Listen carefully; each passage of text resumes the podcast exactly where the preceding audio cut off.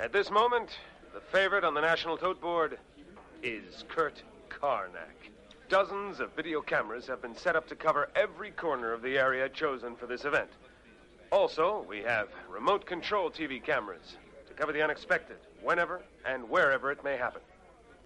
We guarantee you won't miss one moment of the action. If you gentlemen are agreed, we can start the meeting in a few minutes. I consider it a complete waste of life. Maybe that's a scientific viewpoint, but politically, I don't think so. It's a good way to get rid of them. Sooner or later, they could be a problem for us. We've gone beyond political morality. What counts now is secrecy. If a word of this leaks out, we're finished. Right now, there are five million people watching TV. Even another nuclear attack would not distract them. No one will notice a thing. The press will be kept out. The government will have nothing to fear. I give you my word. Now, gentlemen, we'll watch the game.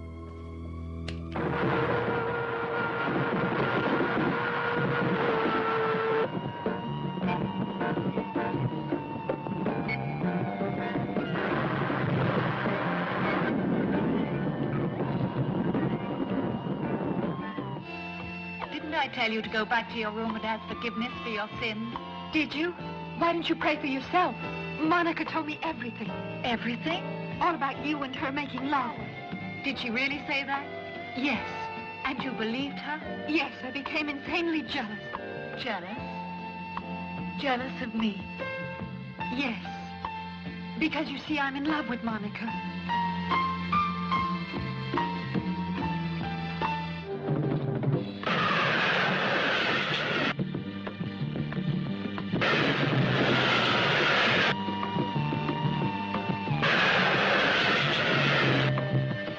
Monica, I guess. Is this a friend? No. This is my mother. Oh, but she can't be. She. Only in the sense that I'm married to her father. Actually, we're much closer than just mother and daughter.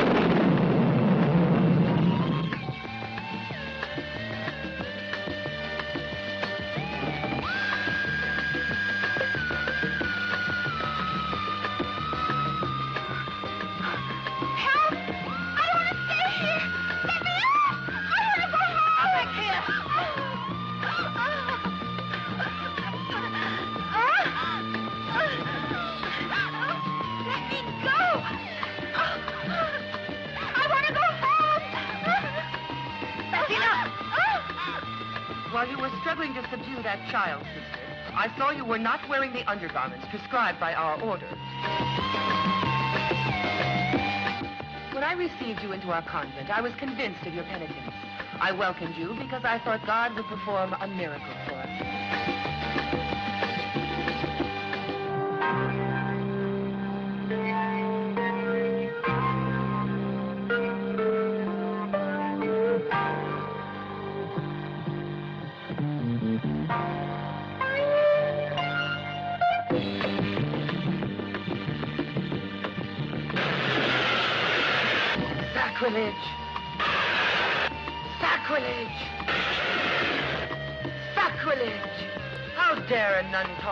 about her skin? The flesh should be purified and punished for your sins. Hello and welcome to the Film and Water Podcast, proud member of the Fire and Water Podcast Network. I'm your host, Rob Kelly, and it's time for another drive in double feature. And of course, that means with me in the front seat, or maybe the back, is Max Romero. Hi, Max. Rob, did you know bladder trouble is God's punishment on sinful flesh? I I learned that from the, one of the films we're going to talk about today. Yes, this is the long-awaited because you demanded it, people, and I mean that literally. You demanded it. Uh, this is Gemsercast, which means Max and I are going to be talking about two films starring the beautiful, the exotic Laura Gemser, star of a great many terrible movies. And we're here to talk about uh, two of them. Uh, who knows, Max? If this goes well, maybe we'll do more of these, and this episode will be a, uh, shall we say, backdoor pilot? Oh. I don't know. Starting out Oh, real Rob, classy no. here. So, uh, so anyway. oh no! Oh no! So okay, we're, we're going to be we're going to be starting off for the two films we're going to be discussing. Uh, first up is uh, Sister Emmanuelle from 1977, and then we're going to end with the Italian post-apocalyptic action blockbuster Endgame. No, not the one you're thinking of, the one from 1983, starring Laura Gemser. But before we get to all that, we want to talk about like why Laura Gemser. Who is Laura Gemser? Why are we talking about her? And brief biography. She was born in 1950, born in Indonesia. She moved to the Netherlands in 1955 and quickly got into modeling. She first appeared uh, in the 1974 erotic Italian film Free Love. Her second film was Black Emanuelle, and she would go on to appear in 12 Emanuelle films. Wow. Yeah, she would. Uh, I believe that that's called the Infinity Saga, and it ends with Emmanuelle in the country in 1982. She did play other characters named Emmanuel in films like 1982's Violence in a Women's Prison. and they put it right out there. And 1983's Women's Prison Massacre. I believe both films were endorsed by the League of Women Voters, if uh, memory serves. Well, you know, one one is naturally going to lead to the other. Rob. Exactly right. Exactly. You got violence, and then you're going to get a massacre. Her last film, her last film was 1993's Una Tenera Storia in an uncredited role. She retired to design costume jewelry for films, and she's still around today. Uh, she did appear in some other films, a little more on the legit side, if we want to use that word. She was in Voyage of the Damned, which featured uh, Orson Welles, so it means I've seen that movie. She was in Ator the Fighting Eagle, the Bushido Blade, and the Dirty Seven, which is, is of course five less good than the Dirty Dozen. Uh, I discovered her when I was a uh, a teenager, very early teenager, and we moved from when I was a kid. We moved from Philadelphia to Southern Jersey, and we got uh, the. We were very early in getting cable and we got uh, one of the things that we got in our cable package was a local cable, st- a local H- um, movie premium station called Prism, which was the local version of like an HBO, except it carried uh, Philly sports. So that's what my dad got it for. What he did not get it for was the softcore adult films that they ran on Friday nights and Saturday nights. So of course, being like 11 or 12 years old, I was like, I got to check this out. And one of the first films I ever saw was Black Emanuelle, which starred Laura Gemser. Laura, I mean, you can Google her. She is unbelievably statuesque, beautiful. I mean, built a face built for the movies. I mean, mm-hmm. absolutely. And they immediately, again, as we talked about, her first film was called Free Love. They plugged her into mostly uh, erotic films, and then she did some other. She did some horror and some action and some other things. But basically, he, she built her career on these Emmanuel films. And I, I mean, as a, 12 year old, it was pretty startling to see someone so beautiful doing these things I'd never seen before. And so she always remains a sort of a beloved figure from my adolescence of this this beautiful uh, woman who appeared in these sort of strange foreign films that I would have no experience with, and I got to see her naked, and that was a big deal to a twelve year old. I mean, it just was. I mean, I, I, there's no other way around it. So, Max, like, what is your history with Miss Gemser? Uh, very similar. Uh, I don't remember if we were. I don't remember if we were buying cable or if we were stealing cable at the time, but I know we had cable, and and in those days, um, this is going to be shocking for the for the youngsters out there, but in those days we had cable boxes. Oh yeah, yep. And what and what it was was this god awful, ugly can box with beige buttons on a really long cord, Yep. so you could you could take it to your couch. Yep, and literal switches for- too, like flick, flick, Yeah. flick, flick, flick. Yep. Yeah, yeah, exactly. And um, and when you push the buttons, it sounded like an adding, adding machine. It was like this dong. And what we figured out was that if you pressed two of the buttons together, you could get different channels. Yes. You remember? Yes. And so, including things like Showtime and Cinemax, which, which at the time, I don't know if it still is or not, but at the time were very much uh, places where these, you know, softcore porn and uh, just, you know, bottom of the barrel genre movies were were shown, especially late at night. And I think I want to say that Black Emmanuel was also my first Oh, uh, wow. introduction to Laura Gemser, probably. Um, and I know there's other Emmanuels. I can't remember her name right now. But to me, Laura Gemser is Emmanuel. And as you said, she is just undeniably a beautiful woman. I mean, she is just an incredibly objectively beautiful woman who cannot act. so, Well, I mean, I, well, okay. I mean, we can argue that the, the material she was given probably wouldn't uh, test the acting Yeah. mettle of anybody in particular, but, but Right. she was often dubbed. Let's say that. That's too. I mean, she was. I mean, she's dubbed. I think throughout uh, Endgame. Uh, I believe. Now, you know, this is where, if I may make another connection to Marvel, um, I always thought she would have been, if they had ever, I mean, this never would have happened, obviously, up until recently, but she would have been an amazing live action Mantis from the That's- yeah. Avengers. I mean, like, Yeah. I mean, it, I, I, you can almost picture that Steve Englehart must have like written that character, the Celestial Madonna, kind of almost in in you know based on Gemser in some sort of way. Because I mean, if she Mm-hmm. came out from the '70s, she would have been a perfect person to play that. Of course, the, Mar- there were no such thing as Marvel movies back then. At least there, wouldn't have had anything with Laura Gemser in them. but I mean, she just had this very exotic appeal, and you know, it was sort of funny. I remember just to tell one more story about Black Emmanuel was I remember I watched it at home, and it opens up with this scene. I believe she's in a car. And the the the, the uh, opening theme song is just the guy going Black Emmanuel, like that's the whole thing.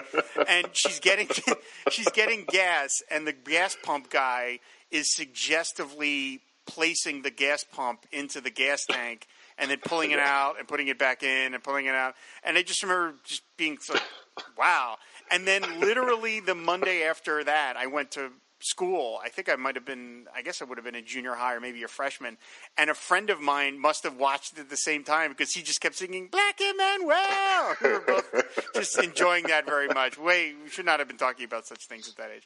So, uh, yeah, I mean, it, it's, it, I don't even know how it got started, but on the Who's Who uh, feedback thread, I think I mentioned Laura Gemser at some point, and the dang thing just metastasized because then it became everybody was mentioning Emmanuel. Uh, or Right. Gems, Laura Gemser, and then Shag stupidly said he didn't like that, which made everybody want to do it more, of course. and then the comments spread over to Digest Cast, which drag, drove Shag even further nuts.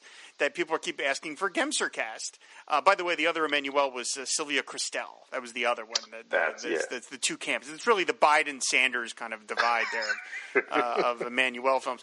Um, so, so everybody's been asking when are we going to do Gemser Cast? So now we're here. We're doing double feature of Gemser Cast. So I said the first movie we're going to talk about is Sister Emmanuel from 1977. Uh, the plot, uh, as such, uh, is renouncing her sinful past. Emmanuel has entered a convent and has dedicated herself to a life of service. Yeah, that's not going to take. Enter Monica, the free spirited, free loving daughter of a wealthy baron. Emmanuel is charged with keeping Monica in line, but when the young girl's wild ways bring back memories of her own sensual past, Emmanuel begins questioning her own religious and sexual identity. Advances from an escaped killer who is hiding in the convent serve to complicate matters further. That's an understatement. Um, so, okay, a couple things about Sister Emmanuel. By the way, you can find this film on uh, YouTube. Uh, very unhelpfully uh, posted as Black Emmanuel, White Emmanuel. That's not the Right. film. It was given the wrong name, so whoever posted this wasn't paying attention. But I still appreciate that they, they put it up. Yeah. Uh, oh, the- and, and if I could just say, you have to be careful because I did a search for Sister Emmanuel the first time, and you actually get a sister named Emmanuel. Oh, okay. Oh, wow. Yeah, that's, that's very very different. different. Very different. um, one of the things I thought was funny is that apparently none of these Emmanuel films have any continuity with any of the other ones for the most part. So they're kind of like uh, the, the DC films really stole that idea from Emmanuel, I would say. um, so that's basically, you know, they, it, she's playing Emmanuel from film to film, but there's no direct connection. Uh, this film was directed by Giuseppe Vari, aka Joseph Warren. Sure. Uh, he, he did films like Shoot the Living and Pray for the Dead, Hole in the Forehead, and Attack of the Normans, which I can only assume starred uh, Norman Fell and Norman Lloyd. I don't know. Uh, but, uh, and uh, it co- his two, her two co stars are uh, the actor Gabriel Tinti, who plays Renee. He's the escaped killer. He was actually married to Laura Gemser. Uh, in real life, lucky Oh. bastard. Uh, he died in 1991. He racked up 139 credits, uh, a lot of which were films with his wife, Miss Gemser. He was Well, in other. makes yeah, that makes sense because he's going to be in the second movie we talk about also. That's right. Uh, he was in other films like Flight of the Phoenix with Jimmy Stewart, The Dirty Seven, which I already mentioned, uh, something called Don't Trust the Mafia, which is just plain good advice, uh, Endgame, and his last film was the low budget uh, horror film, The Crawlers.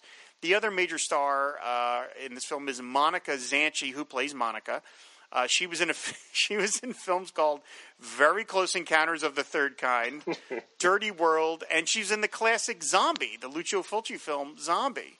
Her last film was 2011's Naftalina, and basically the whole plot of this is this Monica girl is just out of control, and they sent her off to the to the you know to the convent and they put Emmanuel in charge of her, which is, of course, a catastrophically bad decision because, as we know, Mon- you know, Emmanuelle is struggling with her own sexual past. So, okay, Max, what what did you think of of Sister Emmanuel?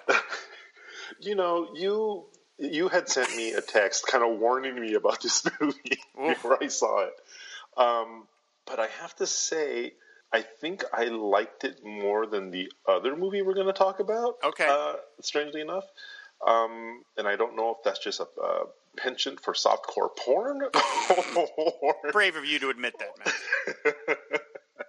or if it's, um, I guess, in a way, it was just kind of. Uh, this is not the right word, but kind of a, a, cute kind of movie, I guess. I mean, it's entirely predictable. Um, and but at the same time, it's really kind of harmless and well, sort of.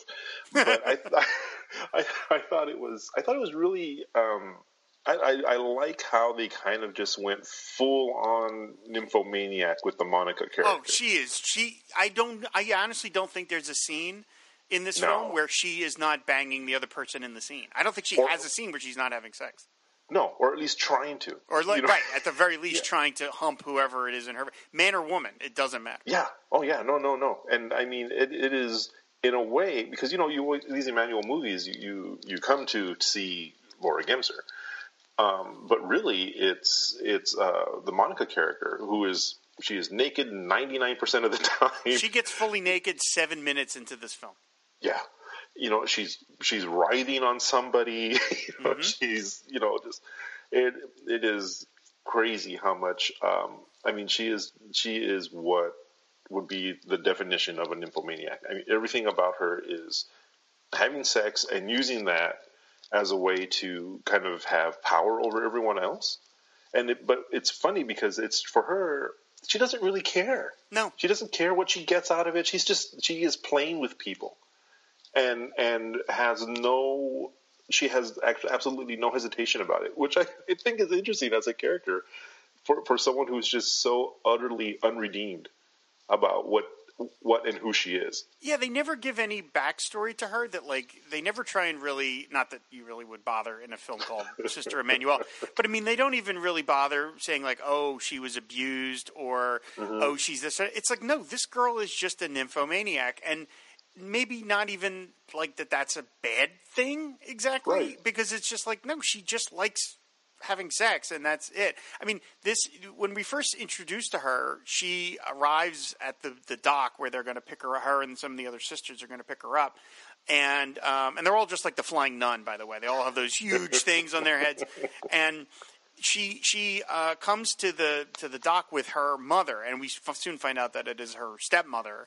Uh, and and yeah, thank God because uh, she kisses her mother goodbye in a way that would probably be inappropriate in most places, um, and even the nuns are like, "Whoa," you know, whatever. And then they find out that it's oh, it's just the stepmother. Okay, all right. But I mean, yeah, um, she they get on her and Emmanuel get on the train to go to the convent, and she- again, she immediately drops trow and is just like, oh, okay, Emmanuel. And Emmanuel is like, Monica, what are you doing? And she's like, oh, it's nothing big deal. So she crawls into bed, and then supposedly there's like a lightning strike, and she's scared, even though she's a full grown adult, and she climbs into bed with Emmanuel. And you know, of course, there's the beginning, and that's the beginning of Emmanuel trying to, you know, re- stop from uh, being tempted here. There is a scene where um, we, I mean, definitely know that, that that this Monica character is not to be trusted because she tells, uh, while she's in bed with Emmanuel, she tells her this story about where she supposedly was uh, for uh, gang raped uh, on a beach, and then we see the scene, and in the scene, that is not at all suggested that this was forced uh, in the scene. I mean, it is clearly that she is more She seduced three she men, seduced yeah. three men. I mean, not that that took much. You know, I mean, a girl in a bikini comes by. That's you know, but I mean, so so then you're kind of like, well, wait. like what's happening. Is she lying? Is the flashback a lie, or is the story lie? By the way, the three guys are like in really uncomfortable speedos. They are tiny, tiny little speedos. But I mean, you know what I mean? Like when you were watching it, did you get the sense that the, the flashback was the truth, or that the story was the truth? I got the definite sense that the flashback is the truth, and Okay. I think I think, uh, and and this is borne out in the rest of the movie that Monica is, as I said, she's entirely she's very manipulative, and I you know she's an unreliable narrator because she lies to everybody. She lies to her to the to Sister Emmanuel. She lies to um, she lies to her roommate. She you know and and it's it's just obvious that she you know and it, I, I you know I don't want to say it's empowering because this is a, it's a you know that's a that's a definition I don't want to get into as far as far as that goes. No. but it also yeah, but she is unapologetic about being a sexual person Yeah. and and um, she hides it only to basically avoid creating trouble for herself, not because she thinks that there's anything wrong with it. Mm-hmm. Which which I think is is an interesting thing. But yeah, no, she's I, I she's she's full of it. she she gets this roommate who is like this bookish girl with big thick glasses and kind of a Dorothy Hamill haircut, and she's you know Mhm. look she's a good girl. You know, I mean, she's doing everything what the nuns want her to do. And again, Monica drops trowel like two seconds into it, and immediately tries to seduce the roommate. And the roommate is like, "What are you doing?" And then, of course, like like every scene in this movie, uh, people put up uh, resistance against Monica, and then Monica just wears them down. I mean, she just flat out does. And I mean, it's not at all uh, forced. Again, this girl is like probably weighs about 80 pounds. So I mean, she's not forcing anybody to do anything, but she just won't give up. And again, when she gets with the roommate, she just keeps advancing on the roommate to the point where the roommate sort of is like, oh, yeah, I actually kind of like this. And then, and off they go. And the whole movie is just Monica doing that to one person after the next. And so it's interesting that for a movie called Emmanuel, and you know what your audience wants. You know, you know, you know what the audience is coming for in an Emmanuel film. It's how how much Laura Gemser is sort of pushed off to the side a mm-hmm. little because it Yeah. really is about Monica. And by the way, I found this this little piece of bio on IMDb about Monica Zanchi, who plays Monica. Again, I didn't want to give her even a separate name. Just Monica plays Monica. But I love this bio. This is amazing. I hope this is true. It says slender and attractive blonde Monica Zanchi was born in Bern, Canton, Switzerland. Uh, Zanchi lived the first seven years of her life in Bern before moving with her family to Bergamo, Italy, to treat her ailing brother. Monica's family decided to settle in Italy, so she studied in Bergamo for a while prior to deciding at age 15 to leave home without informing her parents to hitchhike abroad alone. For a whole year, her family didn't know her whereabouts, to the point where the Interpol was notified of her absence Wow. until they started receiving bills from various hotels where she ran a scheme of checking in, pretending that her parents were on their way, and then sneak out without paying rent after a couple of weeks. Zanchi found herself traveling to such places as Spain, France, and England. Later, Monica hitchhiked to Sicily. While in Sicily, she met a movie agent who convinced her to have some still shots taken. Monica subsequently embarked on a brief acting career in various Italian exploitation pictures. I mean, so this Monica Zanchi person sounds like a lot like the Monica in the film, like just a complete wild child. Right. Yeah, because you know the the little back, little bit of backstory that they actually give Monica is she's obviously from a rich family. Um, her her father doesn't know what to do with her. I don't know what happened to the mom, but there's a stepmom, and you know I, I think they make some sort of mention that she's been kicked out of other schools. Yes. You know, so this is like our last resort sort of thing. And and so yeah, but that's all we know about her, and really that's all we need to know about her. And and Emmanuel apparently um, it's alluded to that she had some sort of sinful past that she's getting away from, and in a way, I guess that's what makes her even more tempting to Monica is to to see if she can break that vow that she's made. know, so and yeah, and that's um, and she oh you know like you said, everyone else kind of falls for Monica immediately. Um, but Emmanuel manages to to uh, put her off for a while. A while, yeah. A while. Uh, yeah, a while. Uh, I did mention that Gabrielle Tinti plays this escaped killer uh, in this movie, and again, Monica bangs him pretty much pretty quickly in the in the convent. Um, eh, like it. Get, again, Gabriel Tinti doesn't uh, he doesn't force anything on them, but nevertheless, he's running around carrying a gun. There's no, I don't, I never understood the sort of why they interjected the violent element in this film. Like I just it doesn't need any of that stuff. Um, when watching uh, this, when when reviewing this film a second time, I actually sat through this film twice for the show. Um, I honestly think that Monica Zanchi spends more of the film unclothed than clothed.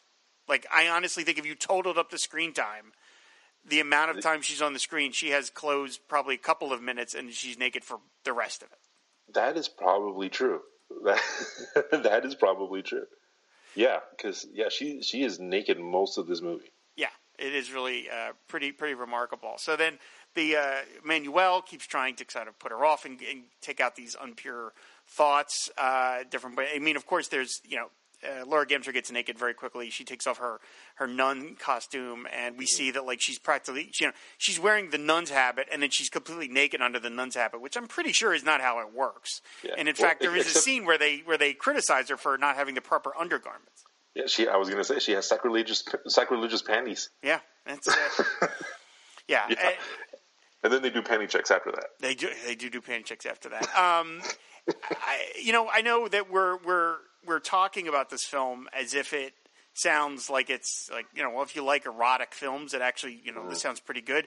But the other problem is it is the scenes where they are not well, okay. Your mileage may vary, but to me, uh, you're watching a film, and if if you're watching it for that kind of content, after a while, that just gets boring because you just see so much of it. And there was a point where I watched this film, and I this film was only about eighty five minutes, and I watched it, and I thought, oh well, my God, I, I this film, I've been watching this for probably about an hour. Nope, I've been watching it for twenty five minutes. I'm like, oh my God, you know, I mean, it, it really does just kind of plot along because you really, it is just a series of scenes of Monica banging somebody, whether it's again, it's her roommate or the or the, the escaped killer guy or her stepmother. Oh boy, discovered by the father, by the way. Um, And and it really just sort of plods along, and you're like, oh my god, this thing is sort of endless. And then it gets even weirder, where at the very end, um, they decide we're going we're going to kick Monica out. She's just too crazy. She's going to kick her out of the convent. And Emmanuel takes her to this remote location, ties her up, binds her arms so she's you know, basically uh, trussed up, and then has sex with the escaped killer guy in front of her. Right. Which I don't know what that is supposed to prove or do to Monica. You know, I had the same problem. I guess. I guess it's because Monica's been doing that to everybody else.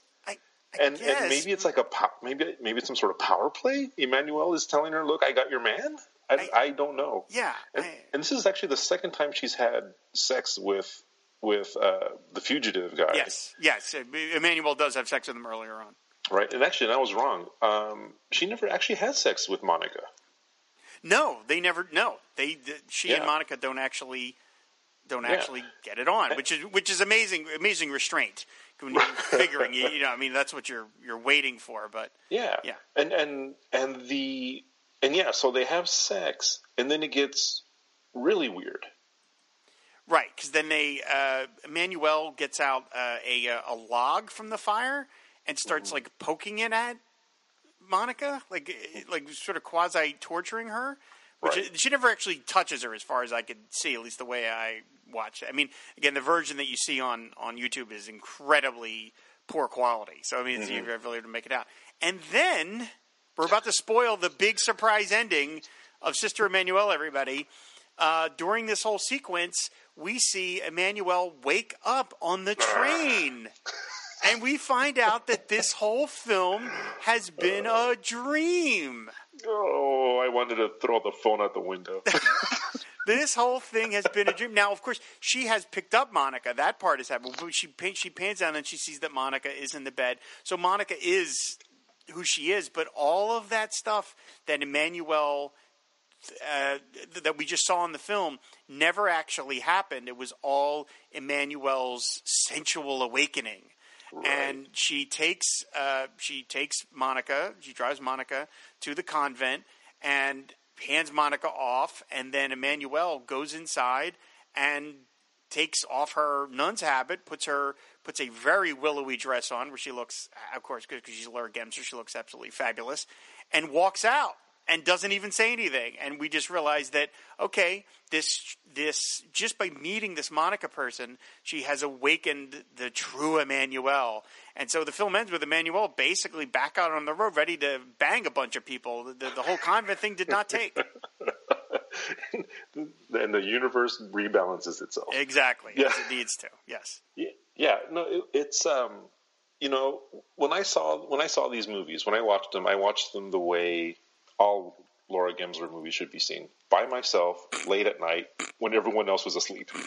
so You mean Sandy didn't want to watch Sister Emanuelle? Is that what you're telling surpri- me? Surprisingly enough, but the I was when we came to that part when you know when when we come to the Bobby Ewing you know it's all a dream moment, I was actually like I think I said out loud, "Oh come on," because, because it was so in, in a way. In a way, I appreciated it because the where the movie was going with the torture and all that stuff was kind of out of left field Yeah. but at the same time, I was kind of like, I can't believe I just watched all this, and it was supposed to be, you know, Emanuelle's an erotic train dream. Um, but you know, it was. Oh, I don't. I, I, I don't know. It's it's so hard to sell movies that are all a dream because you basically you just told the audience, well, you just wasted your time. Yeah, You just saw something that never actually happened, even in the reality of the world. So Right. it was like, well, all right, you know. I mean, and there's there's no real good reason for it. I mean, Emanuelle could have had the same reaction. By the way, in the credits it says there's script girl, which is yeah, sure. Um, but I mean, you know what I mean? Like she could have had, they could have had the arc. Oh, I can't believe I'm using that word. They could have had the character arc for Emanuelle still happen to her with even even if it hadn't been a dream. She could have tried to uh, control this Monica girl. It doesn't work, and that awakens Emanuelle again back to you know to head for six more movies. So it's like it didn't need to be a dream, other than just somebody thought they were really being clever.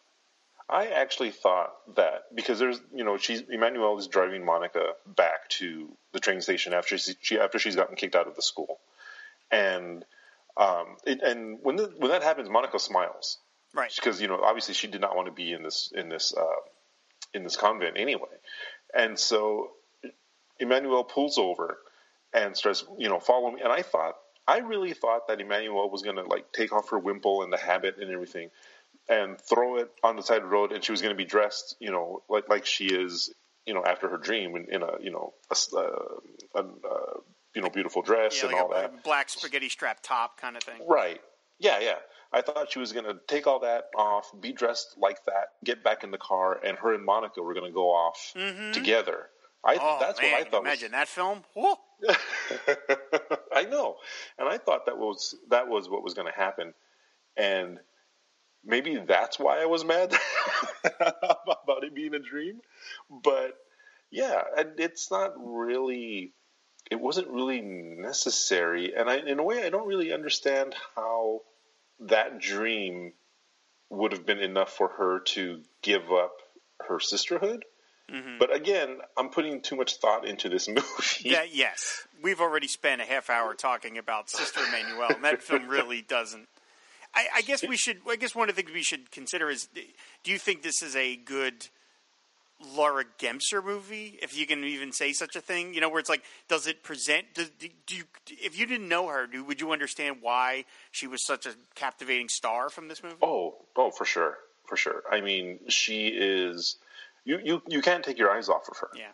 And and I and you know and I, I was cracking wise earlier about how she's not much of an actor, but um and you know she's not gonna nothing she ever did was gonna be up for an Oscar or anything, but she um I did like the way she played someone who is trying to um who is trying to deny her baser instincts in the face of someone who is nothing but uh, you know those in, those same instincts. Oh yeah. Monica's you know. pure id. It's just Yeah. I do what I want. I'm going to go do it. Yep. Yeah, she is completely uninhibited, which is what Sister Emanuelle is trying so hard to keep an, uh, a cap on. And I, you know, I thought Gemser did a fine job at doing that. And um, yeah, I mean, if you, if for some reason someone said, "I really want to get into the Gemser catalog," uh, there are worse places to start than Sister Emanuelle. Yeah, yeah. I mean, except it's not a good movie. Let's let's just put that out there. It is not a good movie by any objective terms, but it delivers what you want from a movie called Sister Emanuelle. I mean, you're not, you know, like you said, you're not expecting uh, any Oscar caliber thing, but it's it's for a movie that is an erotic movie. It is wall to wall. Oh yeah, nudity. I mean, again, it is. I, I I'm just sort of amazed at how much. I wonder how these things get made. Where it's like you're talking to this actress Monica, which again, from what I just read, sounds like she was a wild child in real life. But it's like yeah. you're you're pitching this to this actress, and you're like, okay, you're going to be topless and bottomless through most of the shoot. Mm-hmm. I, uh, good lord, you know, I mean, it's just unbelievable. And so, like I said, and she is Gemser is absolutely gorgeous in this movie. The cheekbones to die for. Oh, uh, oh yeah. I mean, just she's just genetically gifted. There's just mm-hmm. no doubt about. It. You can understand why she was a model first, um, and you know, I mean, she had a she had a just a certain kind of real captivating uh, allure about her in films. I mean, that's that's true of a lot of actors where they're not necessarily great actors, but they have star quality. Yeah, and it's just yeah. the thing you can't put your finger on, and she's got it. So, I mean, it's like I said, I wouldn't recommend watching this movie other than just curiosity's sake because it does plot along. Um, all the stuff with the with Gabriel Tinti as the escaped killer is just he's gr- he's so grubby. That's the thing that happens in these movies these women discover these guys who look like they haven't bathed in two weeks, and like within five minutes are like, oh, "Let's get it on." I'm like, "What?" Like, what? Like, well, you know, and we should we should. What did I miss you know, in the seventies? Yeah, and we, we know we should explain that a little bit because uh, the character, the uh, Rene, I think is his name. He um, he is hiding out in an abandoned home next to a stream, I guess, or a lake that the that the girls go to as part of uh, an outing and Monica goes there and finds him, instantly seduces him. Yep. Of course. Again, seduces uh, not hard. You know. Yeah. Yeah. No. No. She basically just has to smile, and I think she drops her top. Maybe. Yep. I don't remember something like that. and and so and he is like supposed to be like a mad dog, bank robber, killer, uh, but he's dressed like a paramilitary guy. Like he's got like yeah. a, he's all in camouflage, and he's practically got like one of those Chewy Chewbacca bandol- bandoliers on. Yeah, like, he doesn't yeah, like wait, and, and, you know, and like a like a two week layer of grime and sweat, and you know, just and and so she seduces him, goes back out, um, and then that night Renee goes to uh, the convent and she lets him in mm-hmm. and tells him about a secret hiding place. So obviously she set it up with him to give him a hiding place. And after that, he is pretty much under her thumb. Mm-hmm. You know, and so and yeah, and that's that's how that's how Sister Emanuelle gets mixed up with it. Anna, the, the roommate, gets mixed up with it. it yeah, it it is crazy. Yeah, it's a. Uh, and it, I know I never saw this one. I've seen some of the other Emanuelle films, as I mentioned, but this mm-hmm. one I had never seen, and I had no idea there were this many that she yeah. went and did 12 of these things. I mean, my God. I mean, it just went on forever. they, obviously, these things are moneymakers. So, like I said, you can find this film on YouTube. Uh, it's it, it's unusual in that Laura Gemser, who you were expecting to be the one who bangs everybody, gets shunted off to the side. For the most part, there is a, there is a, a ton of nudity, so you know, be warned, everybody. Uh, but uh, but yeah, so that's that's Sister Emanuelle. Uh, I think uh, we're going to be ready to move on to something a little different, which, as I said, the yeah. Italian apocalyptic film Endgame. Uh, but we're going to take a little break and uh, we're going to run some podcast promos. And when we come back, we are going to talk about the uh, second part of our double feature, Endgame. Stay tuned. Let's all go to the lobby. Let's all go to the lobby. Let's all go to the lobby to get ourselves a treat delicious things to eat. The popcorn can't be beat. The sparkling drinks are just dandy. The chocolate bars and the candy. So let's all go to the lobby to get ourselves a treat.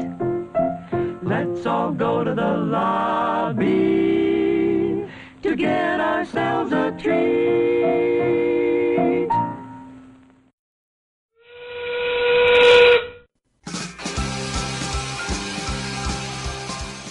Hey there, welcome to the Mirror Factory.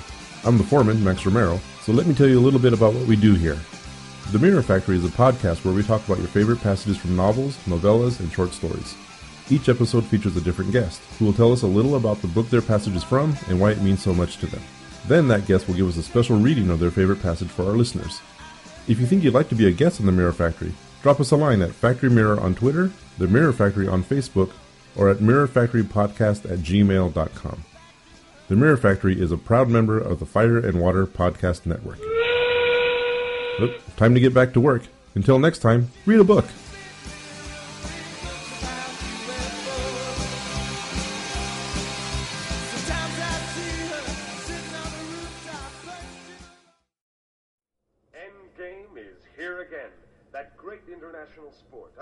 Tradition since it was started back in 2012, can be followed on your video contactors in any corner of this planet. The zone chosen for the event lies between 22nd and 33rd Street in the port area. The game is slated to start in about 20 minutes and will end at 6 o'clock tomorrow morning. The three hunters will therefore have 12 hours to track down their prey. In this case, Ron Shannon. Now, this is the seventh time that Endgame champion Shannon has volunteered to be the prey, after competing successfully 22 times as the hunter.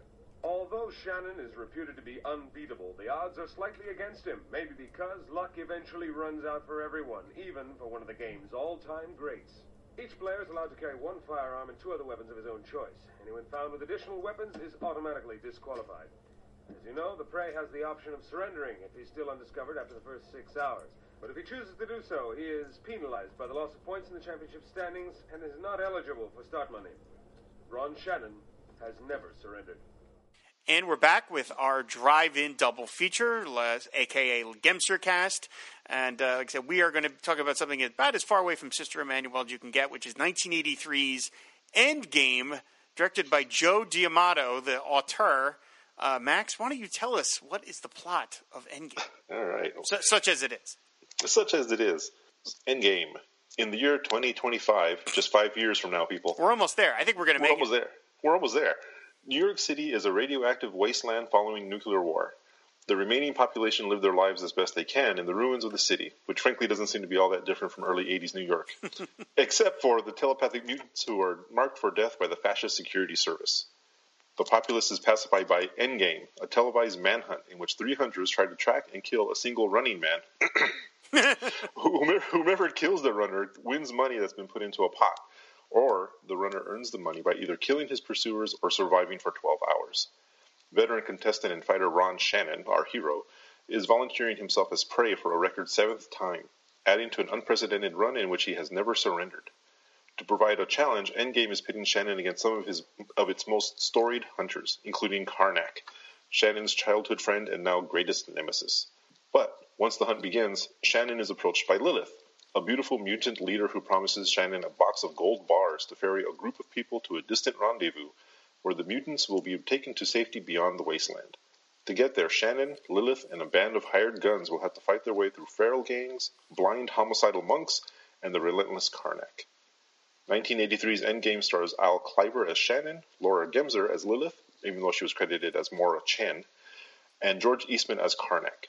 Also known as Bronx Lotta Finale, the Italian film was co-written, directed, and produced by Joe D'Amato, working here under the pseudonym Steve Benson. Aldo Florio was also a co-writer of what D'Amato said was his favorite among the 197 films he had directed. and that is Endgame. I this oh okay. I all right. I, you can you can do it, Rob. You I, can do I it. this I okay. I have to give this whole thing a little bit of context. The first film that I picked uh, when Max and I were deciding what Gemser films to talk about, the first one I picked was uh, a 1974 film she did called Black Cobra Woman. Uh, which starred Jack Palance. So I mean, how can I not watch that movie? You know, uh, Laura Gemser and Jack Palance, and it's on Amazon Prime. And so I watched Black, Black Cobra Woman, and aside from the fact that all the nude scenes have been chopped out of that, that print, which is what's the point? Um, that film, yeah, at the minute everybody's about to have sex, they cut away, which is like that's, that's not why I'm watching this movie. Um, but that film uh, fe- uh, features actual uh, footage of um, animals being killed, real life animals being killed, and uh, I fucked that movie. So uh, we, I immediately gave up on it. Uh, do not ever watch Black Cobra Woman, and so I moved right on to Endgame uh, because and, and and I was like, well, all right, Max, I'm going to pick a different movie. In the meantime, I'm going to watch Endgame. So I watched Endgame, and I was already in kind of a bad mood. Uh, and then this film did not help that. because this film makes me angry in many, many, many ways. Oh wow! Um, uh, first of all, I mean, just as an aside, uh, this movie takes place in 2025. I Mhm. mean, again, I think between the coronavirus and Trump, we are almost here. I mean, I think we can make it. I, I, I think 2023 is probably a, a better, a better uh, guess, guesstimate of where we're going to get to this. I'm- Um, I'm sharpening up my gladiator trident already. Absolutely, but okay, Maura uh, Maura Chen again. She's she's billed as Maura Chen. I don't know why. I mean, Laura Gemser. That's like, why would you do that? But anyway, Laura Gemser, uh, the most one of the most beautiful women to ever grace the silver screen, um, is dressed head to toe in Jedi robes. Yep. Uh, or she's kind of looks like Katharine Hepburn in The Mad Woman of Chaillot. Uh, And I'm like, why do you hire Laura Gemser and then cover her from head to toe uh, in in these clothes? I mean, what's the point of that? And then the one moment that we get of Laura Gemser topless is in a rape scene uh, where she is raped by a blue skinned mutant who drools all over her. And I was like, no, God, that's not that. No, no, Joe, no, Joe D'Amato, no. By the way, he did a bunch of films. You mentioned 197 credits, 197 films he directed. He did that in just 25 years. Really? 25 years. He did 197 films. He was also the, the auteur behind Black Cobra Woman. He did Emanuelle in Bangkok, Emanuelle in America, The Erotic Nights of the Living Dead, and Sexy Erotic Love, all of which starred Laura Gemser. So he and Gemser had a real Josef von Sternberg, Marlene Dietrich thing going on, except not good. Um, but like, it just seems such a pathetic waste to have Laura. I mean, and I know that I'm kind of like arguing both ends of it, where it's like, well, you know, if you think Laura Gemser could do more than just get naked on a in a movie, you got to put her in a movie where she gets more than naked. But to me, it's like mm-hmm. you're you could have given her a part and given her like, she plays this mutant with telepathic powers. You could have given her something more to do with with also not sacrificing her amazing exotic looks. And then if you're going to do a nude scene, don't make it a goddamn rape scene, which doesn't even pay off. Like it's not even like the blue mutant guy gets killed or she Mhm. gets revenge on him. It's just he he kidnaps her, ties her to a bed, rips her uh, her top off, drools on her, has has sex with her, uh, rapes her. I should say, not has sex. Right. Be very clear about that. Yeah, Has- yeah. Rapes her, and then that's it. Like that's the end of it. And I, that just made me really really angry. Yeah, yeah. They they cut back and he's basically just asleep. yeah. And and uh, yeah, and then they come and get her, and that's that's it. But yeah, no, and and what's what's weird is that you know Gemser. I mean, I, I kind of guessed that maybe she was trying to make slightly more legitimate movies at this point, maybe because this is this is later in her career, right?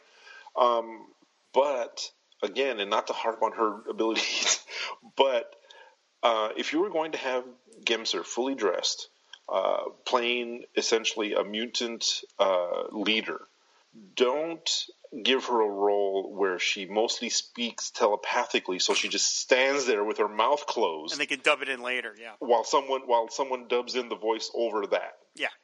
You know, so yeah, I mean, it was just it's it's a it's a waste of first, like you said, it's a, it's a waste of Gemser's just natural uh, allure and her charisma because they just bury it under these dirty rags essentially.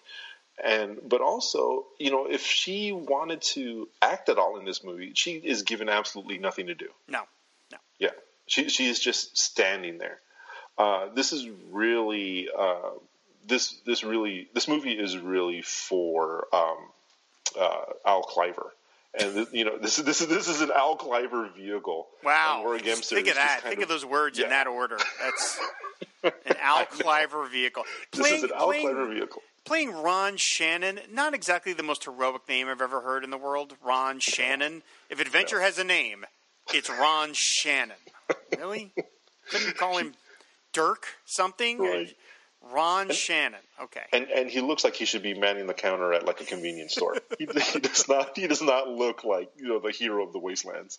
No, and then you know another thing that, that that angers me about these movies where things take place in a post-apocalyptic world, but then there's also like these Hunger Games kind of thing, mm-hmm. and you're like, wait, hold on. And this is literally the same problem I had with the Hunger Games when I went and saw that, where it's like we clearly live in a totalitarian post-apocalyptic world.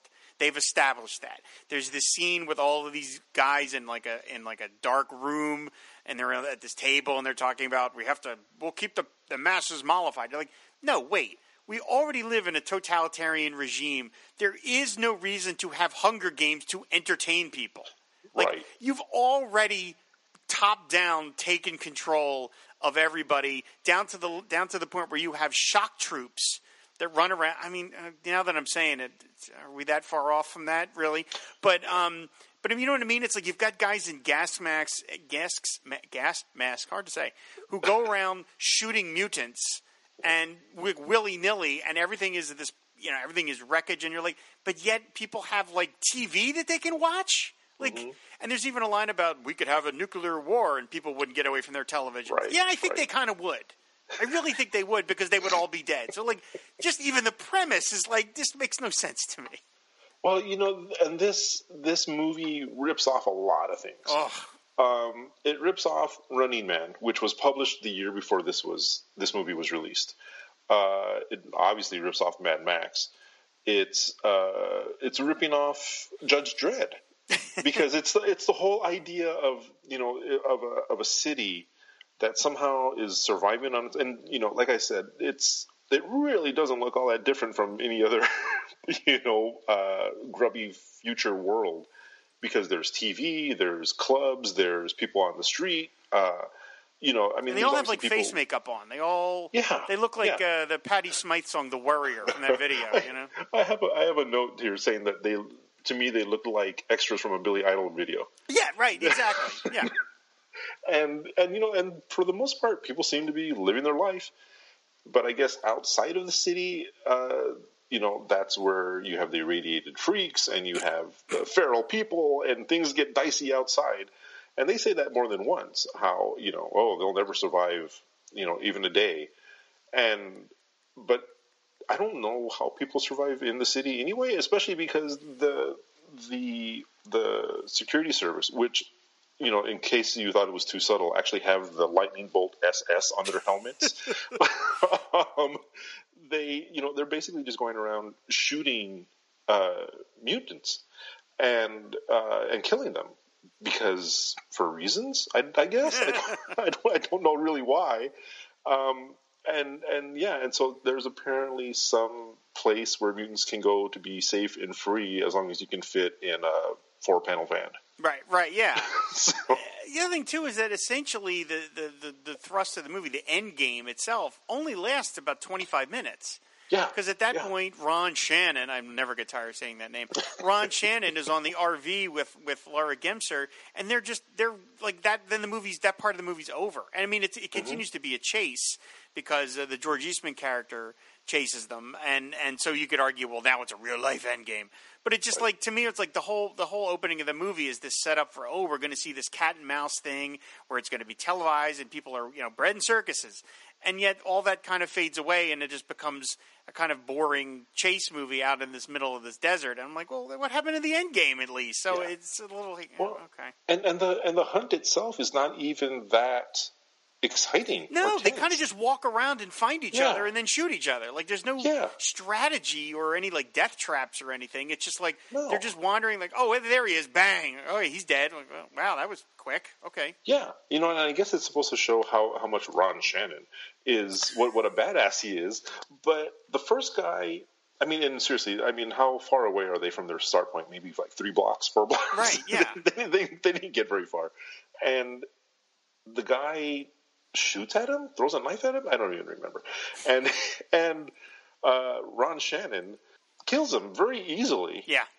And then the karate guy catches up to him, and that's the beginning of a of a night of a neat fight, I guess. But then that's over, and then his friend Karnak tries to kill him, and um, Ron Shannon. I'm going to say his full name every time. Ron Yes, Shannon. absolutely. he uh, ends up beating Karnak, but sparing his life, which is why Karnak later tracks him through the wasteland. Right. Yeah, it. This none of this movie makes sense.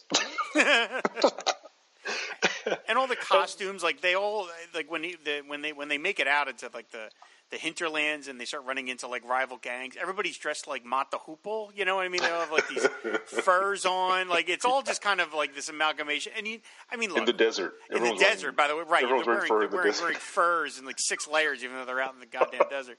Um, and then the other gist is that, that there's a little boy uh, that uh, that Laura Gemser's character is is trying to protect because he's going to be like a super powerful Mm-hmm. mutant. He's got like you know er, like amazing powers kind of thing. So I mean, the X Men movies completely stole this plot. You guys a bunch of hacks.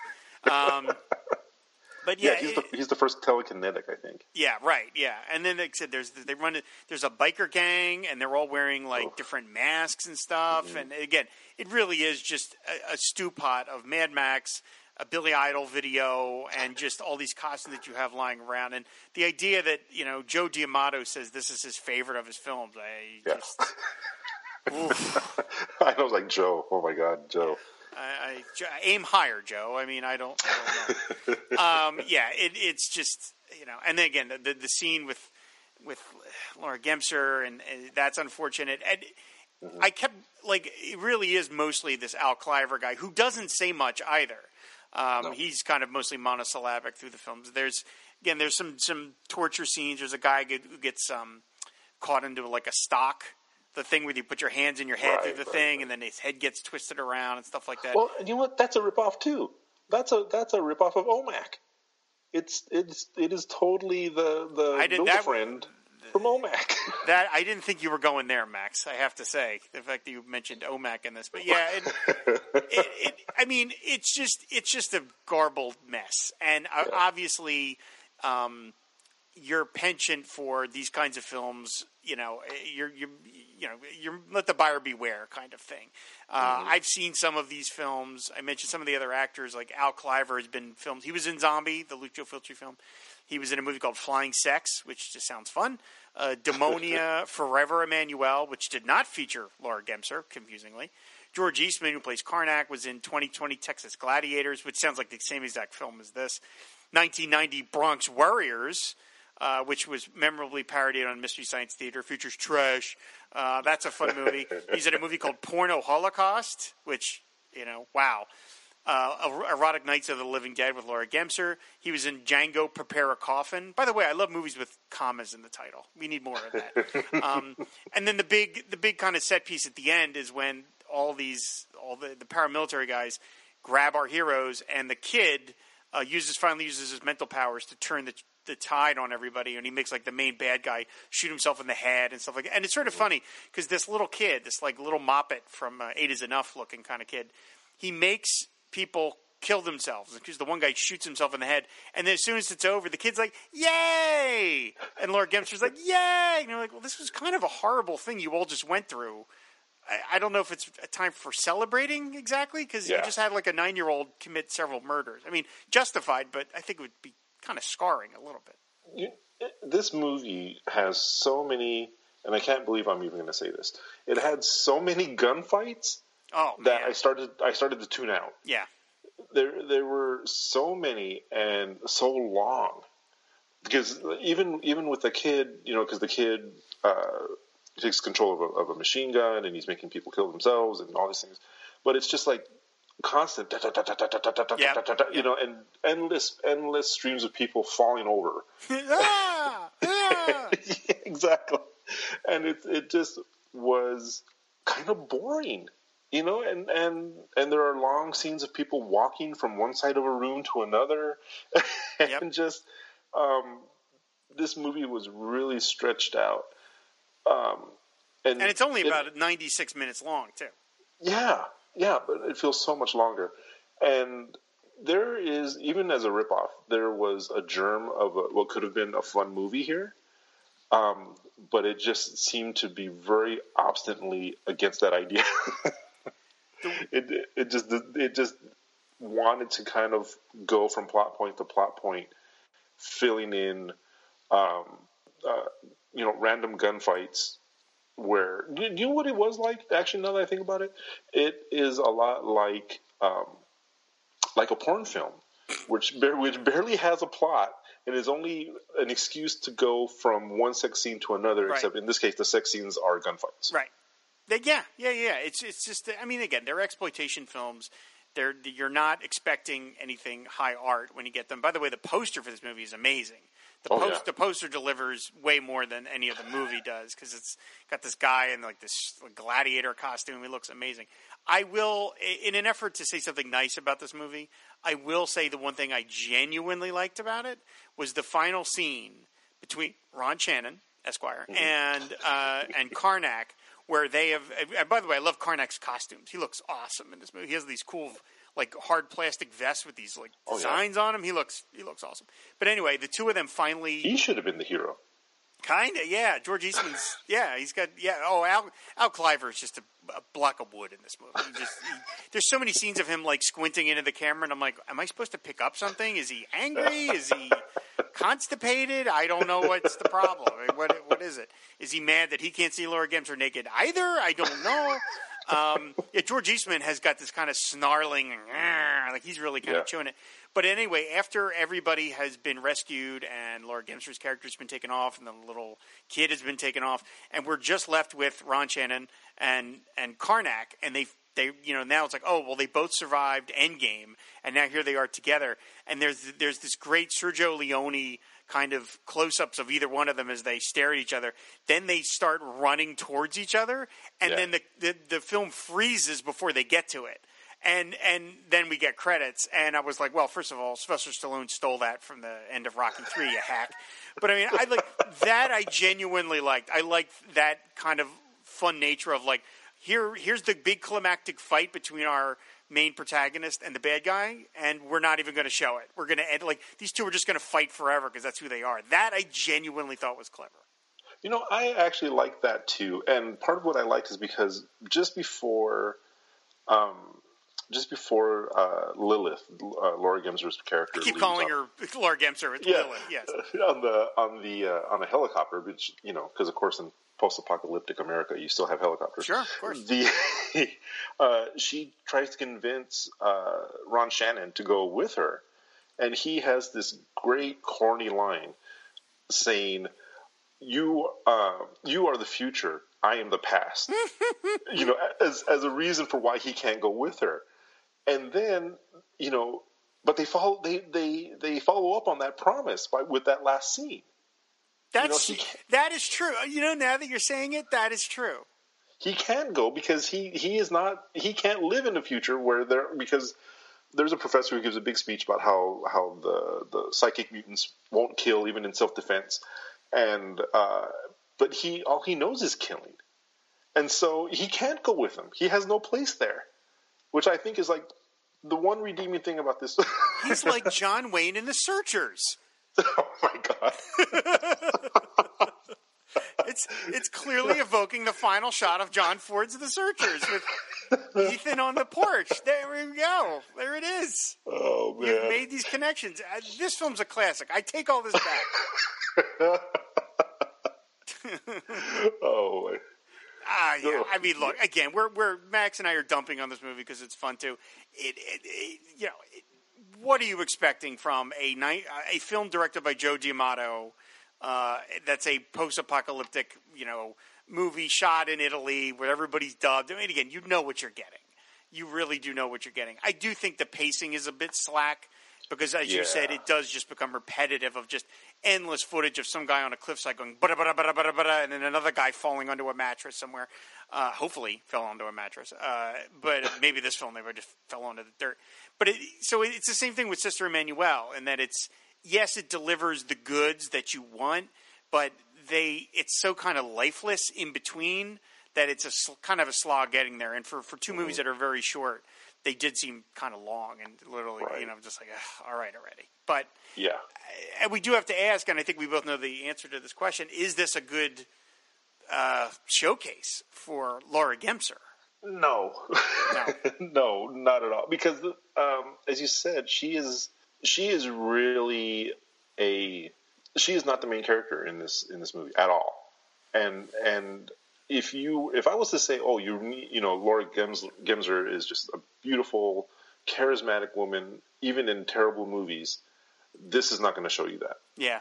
yeah, As you say, it's a lot of footage of her looking around with dialogue overdubbed. You know, eighty yard in, and so yeah, and and the, her costume does her no favors.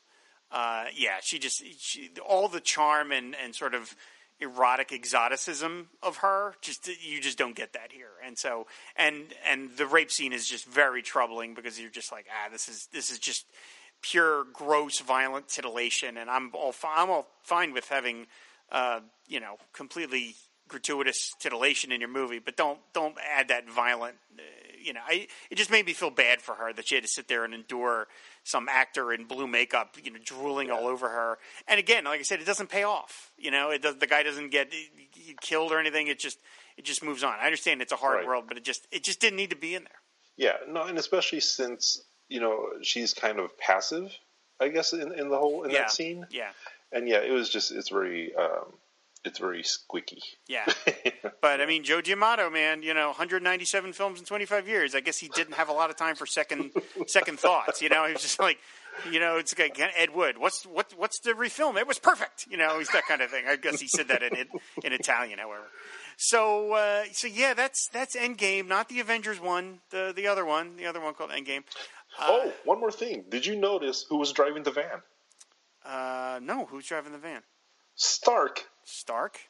Yeah, someone named Stark. So there is a connection between Oh, this that's Endgame right. and Marvel. I thought you meant the actor. Yeah, no, yeah, they call him Stark. That's right. There we go. There's. Oh. Yeah, it just it's. Uh, I am inevitable. We go. All right, fine. Endgame.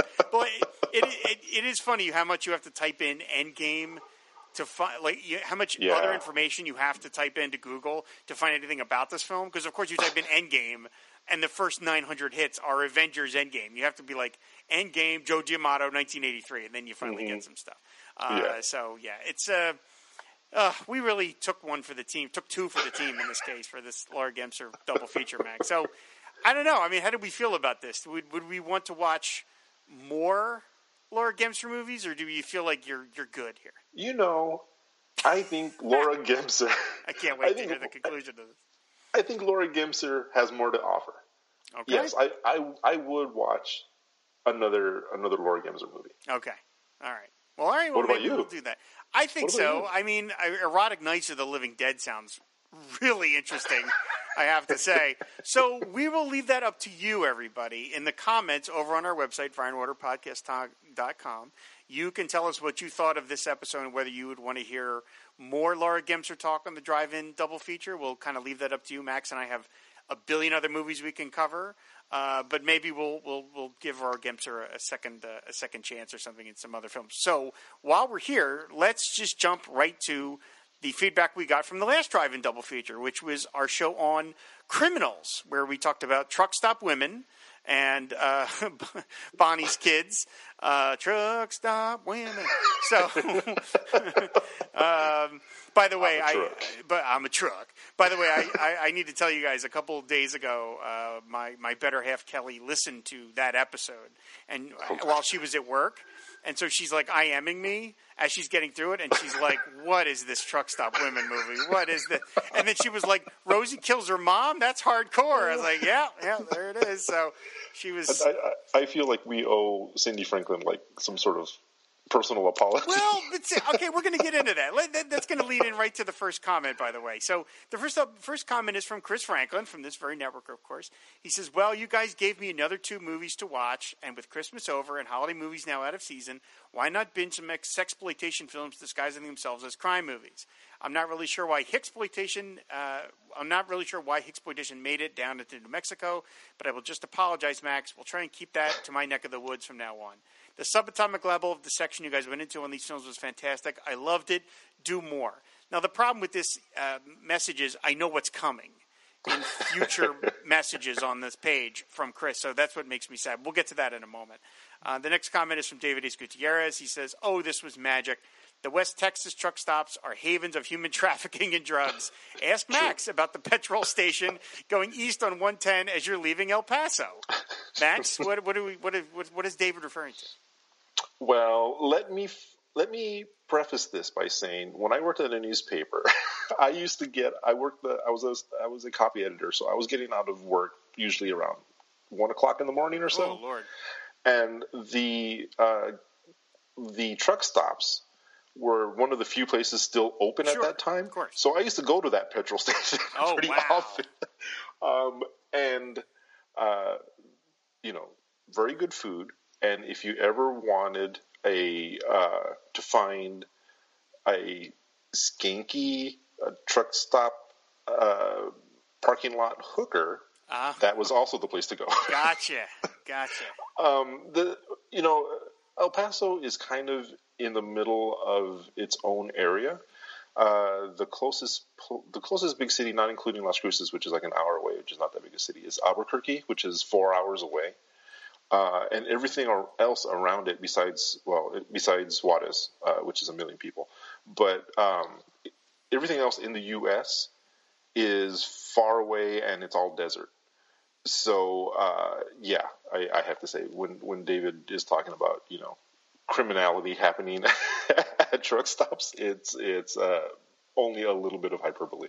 I, I really think you and David need to need to work on El Paso cast or something. I need to hear this. It sounds like great. A bunch of great stories. It would be like our town, but just way sleazier. That sounds really really cool. So, all right. Well, I, I, I wish it was that interesting. Okay, well, you know, maybe you're underselling it. Maybe you just got used to it. So, anyway, the next comment is from uh, Gord Tolton. So, Max, take it away. Uh, Gord says, I think Max and I must have grown up in the same community, though mine was in the west of Canada. I too had my heroes as truckers and stunt drivers and saw many of these hick flicks, don't laugh, in my own hick town theater, waiting for my dad to finish his many barley and rye sandwiches in the hotel tavern across the street before we drove home to the farm. I don't remember either film, but I know I saw many like it. In my memory, I recall Two Lane Blacktop, Gone in 60 Seconds, Sugarland Express, Fast Green Car, and Electric Glide in Blue that went in rotation with blaxploitation and kung fu films in the Tower Theater. You can guess I will be looking for truck stop women, and this time I shouldn't have to worry about puberty. Hmm. I, I've seen a couple of the films he's mentioned. I saw Electric God in Blue, and I've seen uh, Sugarland Express. So, yeah, I mean, there really that really was a whole thing back then. So, Yeah. Oh yeah, yeah. No, exploitation film. That was a golden era of exploitation mil- movies. barley and rye sandwich. That doesn't. I don't know. It doesn't sound that good. But uh, you know, who am I to judge? Uh, so so now we You get know. Canada. It's Canada. It's Canada, Jake. So uh, now we're going. Now Chris Franklin chimes back in, and then, now he is. This is the sadness begins. Cindy and I watched Truck Stop Women. Afterwards, she just turned and stared at me as if to say, "Why did you make me watch this?" I said, "Blame Rob." what the hell? I didn't tell Chris. I did not tell you to tell Cindy to watch this movie. That's not fair. That, uh, okay. All kidding aside, it was a fun bit of exploitation with some, dare I say it, dare I say it, actual character development.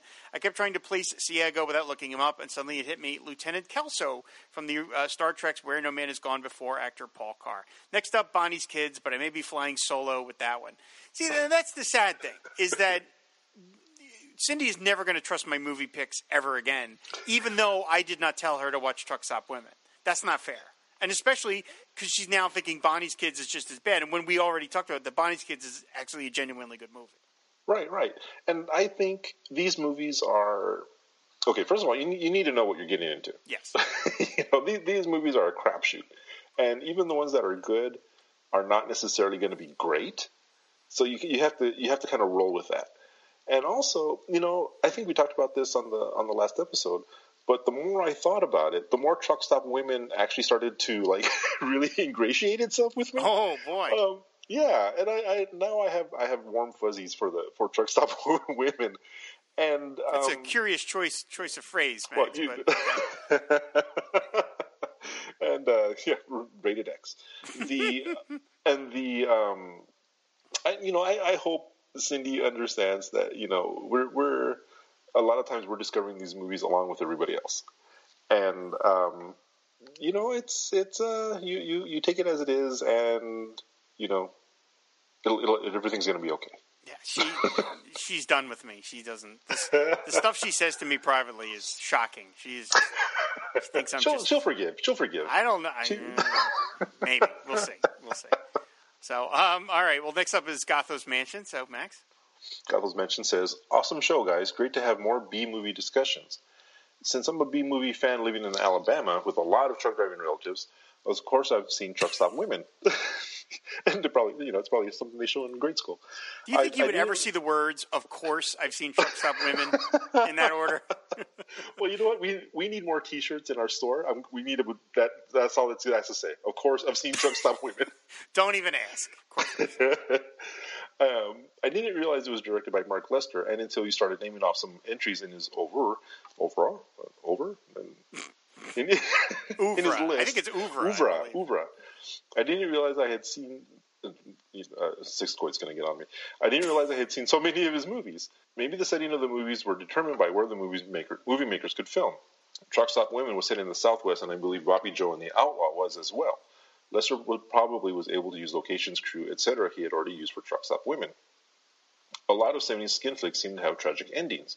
In addition to the two you covered, Bobby Joe has one, not surprising since it was the same director as Truck Stop Women, The Teacher, Malibu High, I Could Go On and On.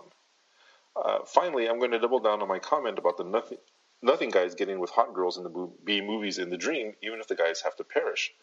Just think, if you got to be with Lynda Carter, Laura Gemser, Brinke Stevens, Caroline Munro, Anitra Ford, Pam Grier, Barbara Bouchet, Michelle Bauer, etc., wouldn't you think, hey man, I've topped out. Life is never going to be any better than this, and it will be all downhill from here.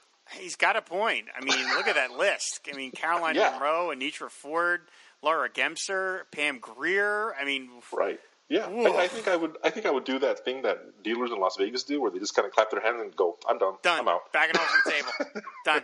Good. Yeah, it's true. He's got a, he's got a real point there. Yeah. Uh, uh, Ward Hill Terry says, "What a weird conversation. I loved it. There can't be many songs called "I'm a Truck." So there. So the one I heard recently must have been the one in Truck Stop Women. I don't even know where I heard it, but I like to listen to a lot of odd music programs. I don't need to waste any more time thinking about it or researching it. You know, I am learning so much about our listeners. I, it really, it's, it, this is a safe space, everybody. Uh, and then finally, Chris Franklin comes back in again. He says, "So reporting back in, I watched Bonnie's Kids, and I have to say this is a far more dot dot dot legitimate movie than Truck Stop Women. But I agree with everything else you guys said. I found the characters very engaging, and there was certainly no one to root for. Larry may be the closest thing since he was so thick-headed, but since he was so thick-headed, he didn't even stop to think he may be doing something illegal. Diana was tragic, but there is that bit where she's basically sleeping with her niece, and I think definitely uh, they definitely did the deed since they both got out of bed, then got dressed. The following scene was honestly one of the most uncomfortable scenes I've watched in a film in a long time. Deplorable stepfather Charlie, played by Leo Gordon, showed up in The Haunted Palace and our most recent House on Frankenstein series as the local opposition to Vincent Price, where he was murdered by his own mutated son. this guy had trouble with family for sure.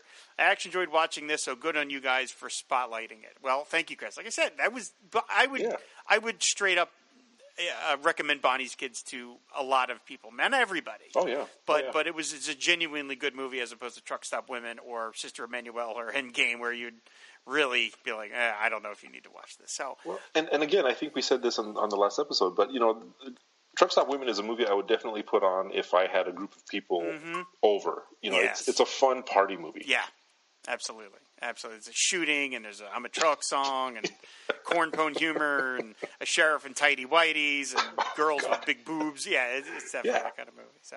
So uh, anyway, thanks for the comments, everybody. Uh, of course, leave comments for this episode on our website, fireandwaterpodcast.com. Uh, we're always talking movies over on Twitter, which is at Film and Water Pod. And of course, you can support the Fire and Water Podcast Network over on Patreon. Go to patreon.com slash FW Podcast, and there you can unlock different rewards, uh, and one of which is to be name checked on a show of your choice. So big thanks to Neil Whitney for his support of the Film and Water Podcast. So, Max, we did it. We took in yet another drive-in. Uh, I think Yeah. we, I think we survived. Uh, I don't know. I mean, uh, like I said, maybe we'll. There's there's so many things to cover that uh, maybe we'll get to some more Laura Gemser, but I think we have some other things uh, up in line first. So uh, thank you so much for doing this with me again. Oh no, thank you. These, these are these are a lot of fun, and I'm I'm glad that uh, I'm glad people are, are coming along for the ride. Absolutely, absolutely. So thanks everybody for listening, and uh, we will see you later. Till the next episode. That's a wrap.